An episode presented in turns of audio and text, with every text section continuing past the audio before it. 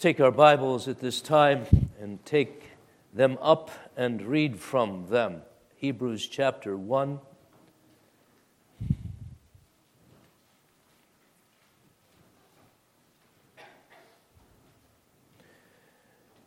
We'll read through Hebrews 1 and also chapter 2 and verses 1 through 4 of chapter 2. The Word of God. God, who at various times and in various ways spoke in time past to the fathers by the prophets, has in these last days spoken to us by his Son, whom he has appointed heir of all things, through whom also he made the worlds who being the brightness of his glory and the express image of his person, and upholding all things by the word of his power, when he had by himself purged our sins, sat down on the right hand of the majesty on high, having become so much better than the angels, as he has by inheritance obtained a more excellent name than they. For to which of the angels did he ever say, You are my son? Today I have begotten you. And again, I will be to him a father, and he shall be to me a son. But when he again brings the firstborn into the world, he says, Let all the angels of God worship him. And of the angels, he says, Who makes his angels spirits and his ministers a flame of fire. But to the Son, he says, Your throne, O God, is forever and ever. The scepter of righteousness is the scepter of your kingdom. You have loved righteousness and hated lawlessness. Therefore, God your God has anointed you with the oil of gladness more than your companions. And you, Lord, in the beginning laid the foundation of the earth, and the heavens are the work of your hands. They will perish, but you remain. And you will all grow old like a garment. They will all grow old like a garment. Like a cloak, you will fold them up, and they will be changed. But you are the same, and your years will not fail. But to which of the angels has he ever said, Sit at my right hand till I make your enemies your footstool. Are they not all ministering spirits sent forth to minister for those who will inherit salvation? Therefore, we must give the more earnest heed to the things which we have heard, lest we drift away. For if the words spoken through angels prove steadfast, and every transgression and disobedience received a just reward, how shall we escape if we neglect so great a salvation? which at the first began to be spoken by the Lord, was confirmed by us to us by those who heard him, God also bearing witness both with signs and wonders, with various miracles and gifts of the Holy Spirit, according to his own will. Thus far, we read the Word of God, and that to which we meditate, on which we meditate a few moments this morning, is the first verses, uh, speaking in verses 1 through 4, God says, God, who at various times in various ways spoke in time past to the fathers by the prophets, has in these last days spoken to us by his Son, whom was appointed heir of all things, through whom also he made the worlds, who being the brightness of his glory, the express image of his person, and upholding all things by the word of his power, when he had by himself purged our sins, sat down on the right hand of the majesty on high, having become so much better than the angels, as he has by inheritance obtained a more excellent name than they. we recalled in a prior sermon on this book of Hebrews and as we began a series of supper sermons in the book of Hebrews, we recall that God spoke in these last days, has spoken in these last days by his Son, and that is the wonderful thing of his communication to us of, of Jesus Christ. In former days, he spoke by the prophets in different ways and visions and dreams and also by the inspiration of the Spirit, so they wrote things down. But now he's spoken in the flesh. He's spoken in that incarnate way, which is our redemption. And this is the great word of God, the conclusion of everything he was saying. And it is the best thing he could ever say. because that word in Jesus, spoken in flesh, is salvation to us. And it's the revelation as well of this great God of our salvation that Jesus is. And so we are to hear this word. Now, this morning I'm going to embellish upon the magnificent uh, magnificence of the Word incarnate, the great Word that God has spoken in Jesus, and then apply that again to our hearing. For hearing the Word is exactly the burden of Hebrews. It seems that the Jewish Christians of the first century, to which this was written, were drifting away. And you read of that in chapter 2. They were drifting away. They were forgetting the greatness of the gospel that had been given to them, preached to them. They were being dull of hearing. And, beloved, I want to submit to you that that is our very problem today. There's so much to hear of the world and of everything else that claims to be a kind of Savior. We need to focus on hearing Jesus. And may God bless us then in the preaching of the gospel, and as we partake of the sacrament of the Word of God, that our ears can be those which hear the truth and then believe it are comforted by it and do it. So, God is set forth here in Jesus Christ as this great word, this great word, so great that there is a sevenfold paean of praise to the Word of God, Jesus Christ, that's delivered right at the outset of the writing of the book of Hebrews. Everything really that follows in Hebrews follows this, not only because it's the next thing in line of writing, but it follows logically and it follows spiritually. The setting forth of the greatness of the Word of God, that communication in Jesus, the salvation that is in Him, is the basis for a godly response. So we set forth that word as we comment a few things about what is said of him. In the first place, God sets forth here in his inspired word that the word that he's spoken in these last days by his Son is the one whom God has appointed heir of all things. That's the first thing. And it may be a question why this order of things? Why is this first? But I want to suggest to you that this allusion to a psalm, Psalm 2, in verse 8, is the linking up of the mediator, the great Savior and inheritor of the nations, with his being the Son. See, the prophets through whom God spoke were servants, but this one now whom he's spoken in these last days, is his son. And to embellish upon that, to corroborate and to prove that, he cites the psalm here, Psalm 2, verse 8. He is the Son whom he's appointed heir of all things. So there's this greatness of Jesus described as the Son, and as this Son who is the heir of the whole universe. There's something of cosmic praise that's given to this Son word of Jesus. In fact, that's how he goes on. Speaks in cosmic glowing terms, universal glowing terms of Jesus. When it says, through him, this is the second thing, through him, this Son, also he made the worlds. John, the apostle, in John 1, verse 3, also speaks of this, and so does Colossians in the great Christological passage that says that by Jesus all things were made. But here, again, it's reiterated in Hebrews. Jesus is the one by whom and through whom God made the worlds. Not only is the heir of all worlds, all are his subjects, all are his for his praise, but he made the whole world.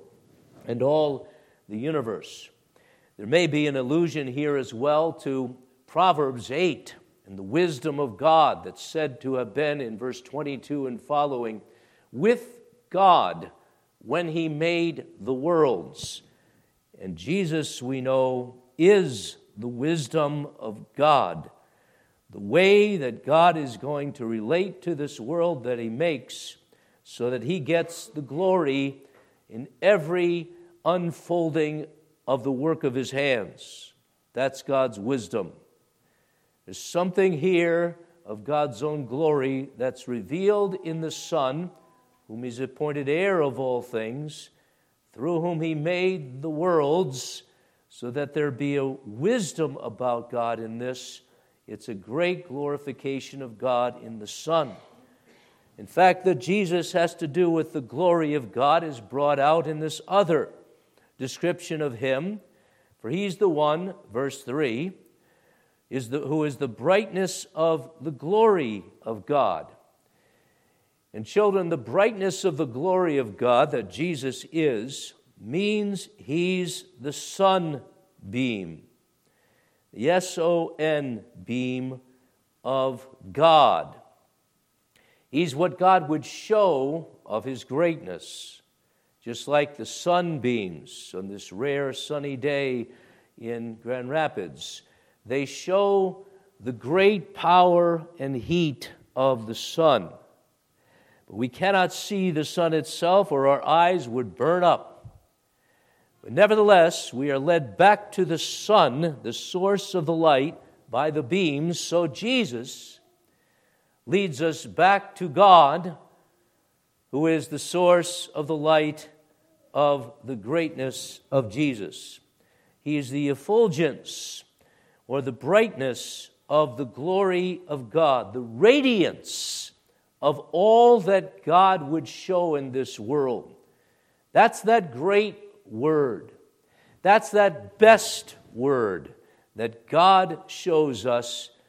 He shows us Himself in His greatness and majesty in the sending forth, the shining forth of this sun.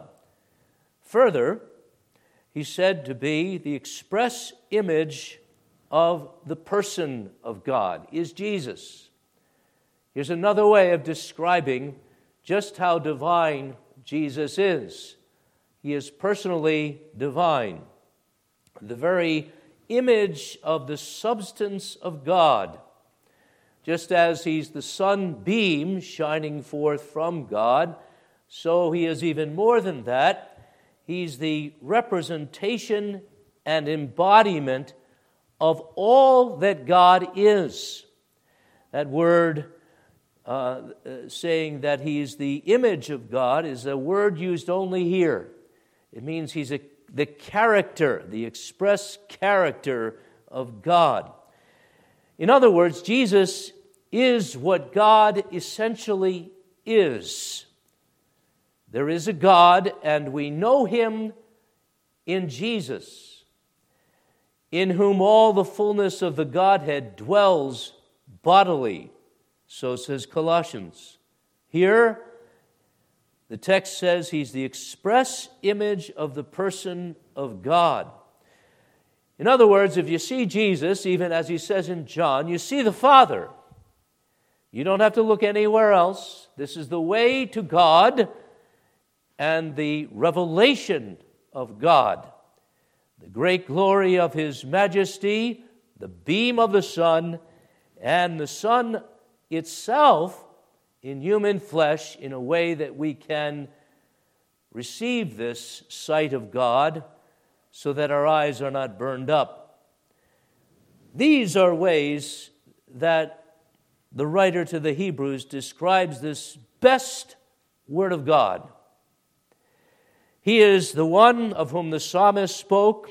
He's appointed heir of all things. He's the great agent of creation through whom all the world's eons, not just things of the universe, but the history of the universe, was made and set in motion.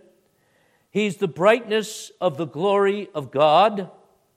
He's the express character or representation of God, and further, he upholds all things by the word of his power. Another expression used other ways in the Bible. In Colossians 1 as well, it picks up on this uh, description of Jesus not only as the creative word, but as the providential word. So that God, through Jesus his Son, and in the communion of the Spirit, made all things, but also God, by his Son, in the communion of the Spirit, the triune God, upholds all things. Now, here we have to remember that there is a, a dimension of his holding all things and upholding them that is beyond the mythology of the ages, which speaks of some force or some god, maybe called Atlas, who's there holding the world on his shoulders and bearing the burden of that world, this strong Atlas God with a small g. Jesus is no Atlas. The idea seems to be that he upholds all things to govern them. So, not only to sustain them in their existence, but Jesus upholds all things, small and great, to carry them forth to their purpose. So he upholds all things and directs all things, governs all things, which is nothing less or different than the view of the providence of God for the glory of this God. Now, those are five things. Five things that we could say speak of Jesus' greatness in a cosmic or universal way of describing him as this God of all this universe. That's what the writer to the Hebrews is saying at the very onset of his book.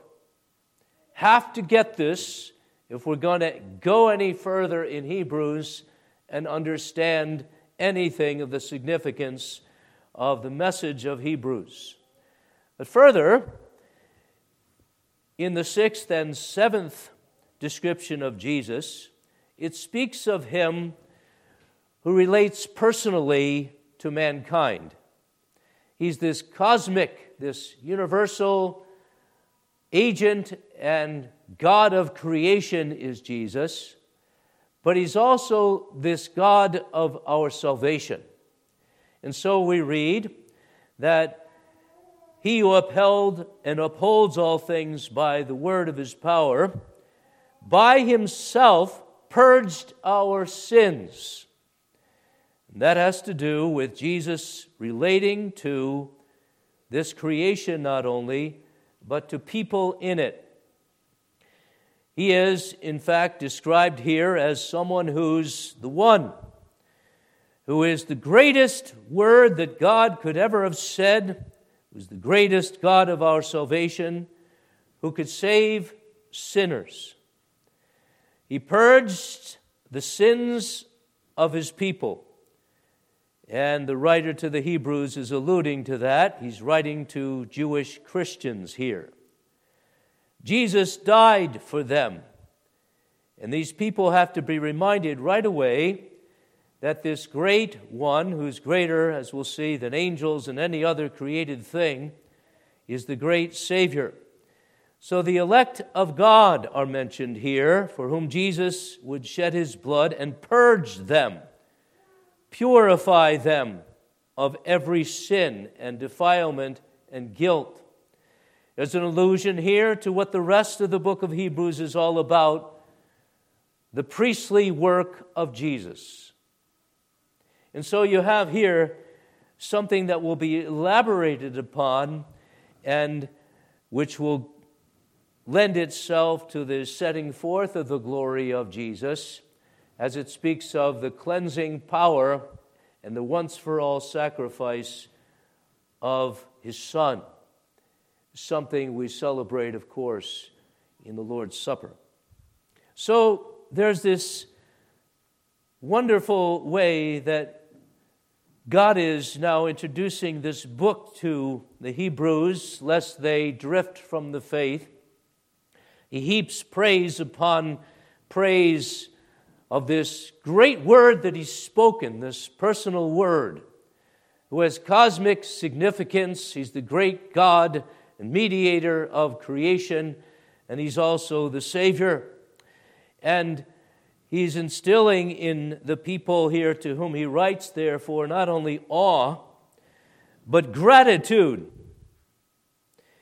And we speak these things today so that you're filled not only with awe at the cosmic significance of Jesus with regard to the world and all things, but with regard to Him who's the God of our salvation, and we need to be grateful.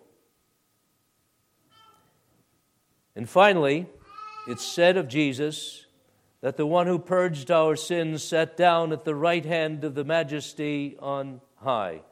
The seventh great thing that's said of Jesus, and there's an allusion to Psalm 110.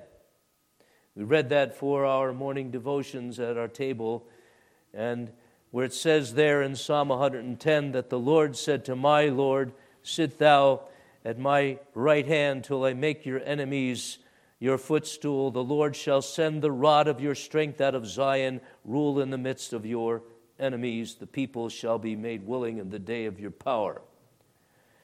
Here, after the humiliation and death and crucifixion of Jesus is set forth, is his exaltation, something to which Philippians speaks when it says that he who came down is now exalted on high and he's given this name above every other name. That's Jesus. And before that name, every knee shall bow and every tongue confess that he's Lord to the glory of God the Father.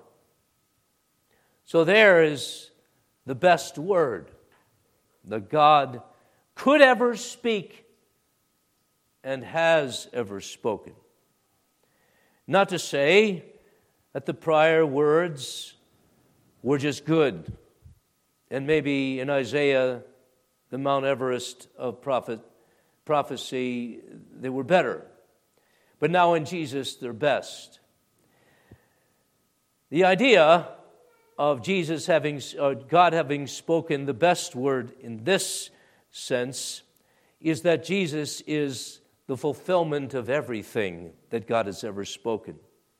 Prophets from Moses to Malachi, they spoke the good word of God. They spoke of the best word of God. There's only one word of God, after all, and all of divine quality. But now God has spoken in such a way, veiled in flesh, in the best way possible, even for God.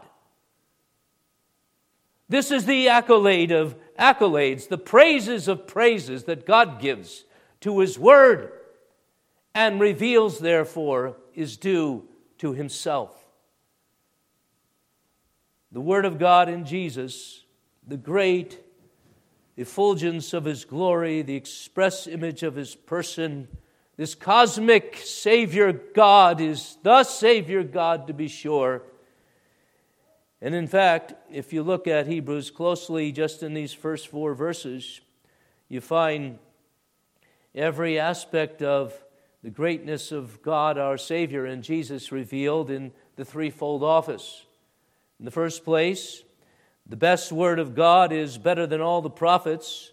God spoke then, but now He's spoken now. He's the prophet.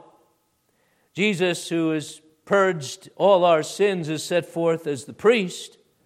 And then Jesus, who sat down at the right hand of the majesty on high, set there in this wonderful divine regnancy and divinity and majesty. He set there, he set forth as the great king, prophet, priest, and king. That's our Jesus. And what's going to follow, and it's already alluded to in our text, is a comparison of Jesus, therefore, and a contrast of Jesus between himself and angels. They are really the subject and the, the foil against which Jesus is played in chapters 1 and 2. Jesus compared to the angels. But then, compared to Moses and compared to Aaron and compared to anything, the incomparable Jesus. I'm not going to get into the contrast, but if you notice, there's a key word in this verse 4 that Jesus is, by his exaltation, become so much better than the angels. That word better leads us to a major theme of the book of Hebrews. Jesus is better than this and that and the other thing, and so is his offering once for all for sin. So is his ministry. So is his tabernacle. So is his glory. He's better than it all. And 13 times in 13 chapters, the word better is used. And this is to point out that we should hear him. We should have done with the lesser things of angels, who may be great, and of the ministry of men, which may be somehow significant, and just hear this word, Jesus. He's spoken to us, after all. Go back to the, the import of verse 1. God, at various times in various ways, spoke in time past to the fathers by the prophets, has in these last days spoken to us. He's spoken to us. Do you hear God speaking to you right now? He spoke to the first century saints, the Hebrew Christians. He's spoken to countless of people of God throughout the centuries and every continent, in every trial, in every temptation. He's communicated to us the best thing that he could ever say. He's spoken to us. And the import of that, just that word, spoken to us, is that he's spoken for us and he's spoken in us. The Word made flesh is the living and abiding word of our life. That's God. Hear that word. Hear that word. Spoken to us in the best way that God could ever speak. And here you were scratching your head and wondering what to do now or what to hear now, who to listen to now. Seeking wisdom from here and there and, and the other place. And God reminds us I, I've spoken to you in the best way that I know how. I speak as a man here. God, you see, in Hebrews is speaking to a people that has more than two ears, really. They have lots of ears for lots of different things. And it seems are so prone to have two hearts to be double hearted and double minded, to want to hear other things. It could be even that the Hebrews were developing a mystery of angels or a religion of angels, a mystery religion of those mysterious beings who were never meant to be worshiped, but were merely servants, servants of God and of God's people. And nowadays, there's all kinds of things that we could listen to. It's striking to me that increasingly it, it, it's all about, and the, the things are, the lines are being drawn according to what people listen to. In the media, you listen to this, you listen to CNN, listen to Fox, and I'm putting them on the same side here. You listen to that political opinion or that, or you listen to the Word of God. They tell you what's good, they tell you what's bad, they tell you what you ought to do, what you ought not to do here. And let's face it, CNN, Fox, you lump them all together if they don't have the Word of God. And then you have God's speech here in Bethlehem and on the cross and in the empty tomb and in the inspired Word God. That's the Word.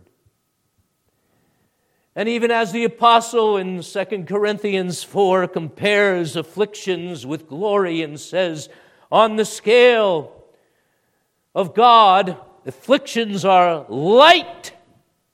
There is nothing compared to the glory and significance of God. Even so, all the words of men compared to the weight of the Word of God, they're light. There is nothing compared to what God's weighty word means.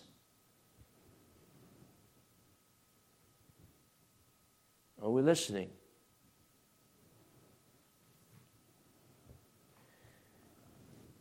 The scientists will tell us that there's a mystery behind everything in life and they're trying to discover how the world began, how it's sustained. And there's called a theory called TOE, T O E, theory of everything.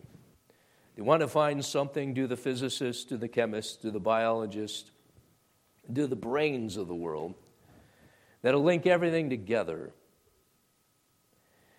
In all of their philosophizing, really, and they're seeking to be objective scientists, it's, it's vanity. Here's the word of the cosmos Carl Sagan, notwithstanding, great astronomer in the world. Here's the word of our astronomy, and here's the world of the word of this world and the worlds in our solar system and beyond the great thing called this universe. And Here's the word, especially of the religion that ought to be, leading to the worship of the people of God and the glorifying of the God of grace. Here it is. Hear it. And I want to speak to something tonight about the sorrows of this world, but Something I spoke at the graveside yesterday at Evan's family, Evan, and about how we can hear the best ever and always in our life. Because that's the calling, we got to hear. We do a radical thing as Christians. Yesterday we were met with death and we said goodbye and there were tears. And it was all about our visiting God's Word in the house of mourning. You know that verse, right, in Ecclesiastes? It speaks of it being better to go to the house of mourning than to the house of mirth. That's Ecclesiastes 7. It's better to go to the house of mourning than go to the house of feasting. That's the end of all men. Living will take it to heart. Sorrow's better than laughter, for a sad countenance the heart is made better. The heart of the wise is in the house of the mourning, the heart of fools is in the house of mirth. He brought out yesterday at that obvious house of mourning, a funeral and a graveside. That the houses of mourning really are the places that we go to speak to one another of the, the sorrows of the world.